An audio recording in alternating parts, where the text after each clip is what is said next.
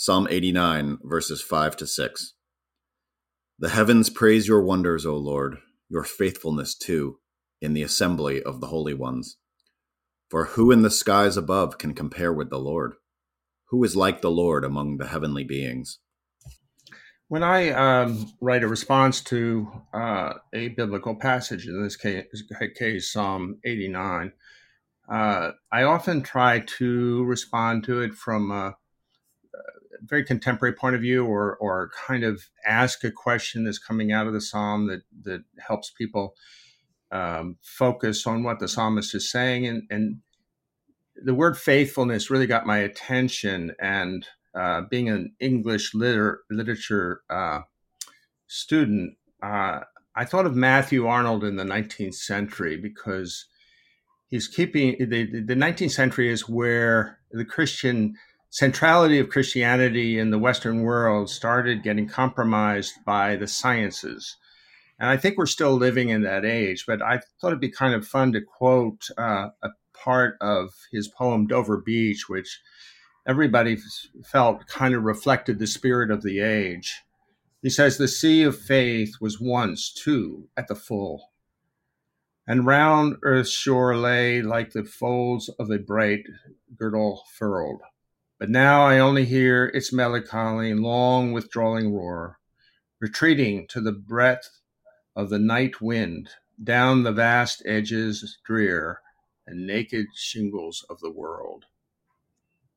Uh, if you want a downer, that's it. But it really did reflect the intellectual kind of ruling class uh, view that uh, at long last, 19 centuries after Christ, uh, the faith was taking wing and, and was going to be replaced by a new religion, which, uh, in a general sense, is called science.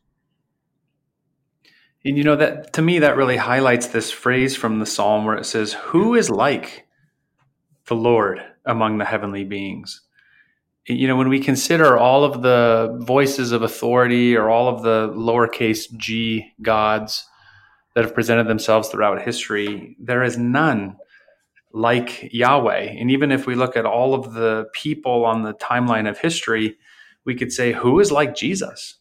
There's really no one else like him uh, in so many ways. And if we take this poem and, um, you know, consider if it's people's reality that that unique authority of the universe, Yahweh, that unique person of history, Jesus, if they don't exist or if there's no faith in them at all, then we're just left with, you know, quite predictable and as you said, depressing outcomes and historical events and the course of history just kind of leads to a, a, a dull, uh, maybe not even dull, just violent and corrupt place. So I think asking the question that the psalmist does is actually, it leads me to worship. Who is like the Lord? Who yeah. is like Jesus? No one else and that's why we can put our hope in them.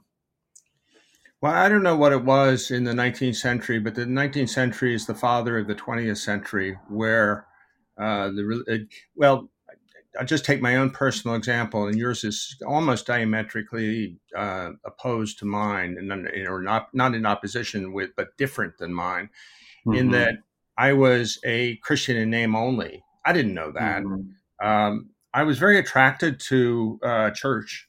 Uh, I went to a boarding school that had chapel every day. Uh, I loved it. I really thought that was wonderful. Um, but by the time college comes along, they, basically the Christian message, the church had allowed, this is my whole argument here, the church had allowed the Christian me- uh, message to be subsumed by the cultural message, which at right. the heart is science or self. Hmm. And that's the world that I had to be knocked out of in order to wake up to what you're saying, or what the psalmist is saying, who is mm-hmm. like the Lord among the heavenly beings.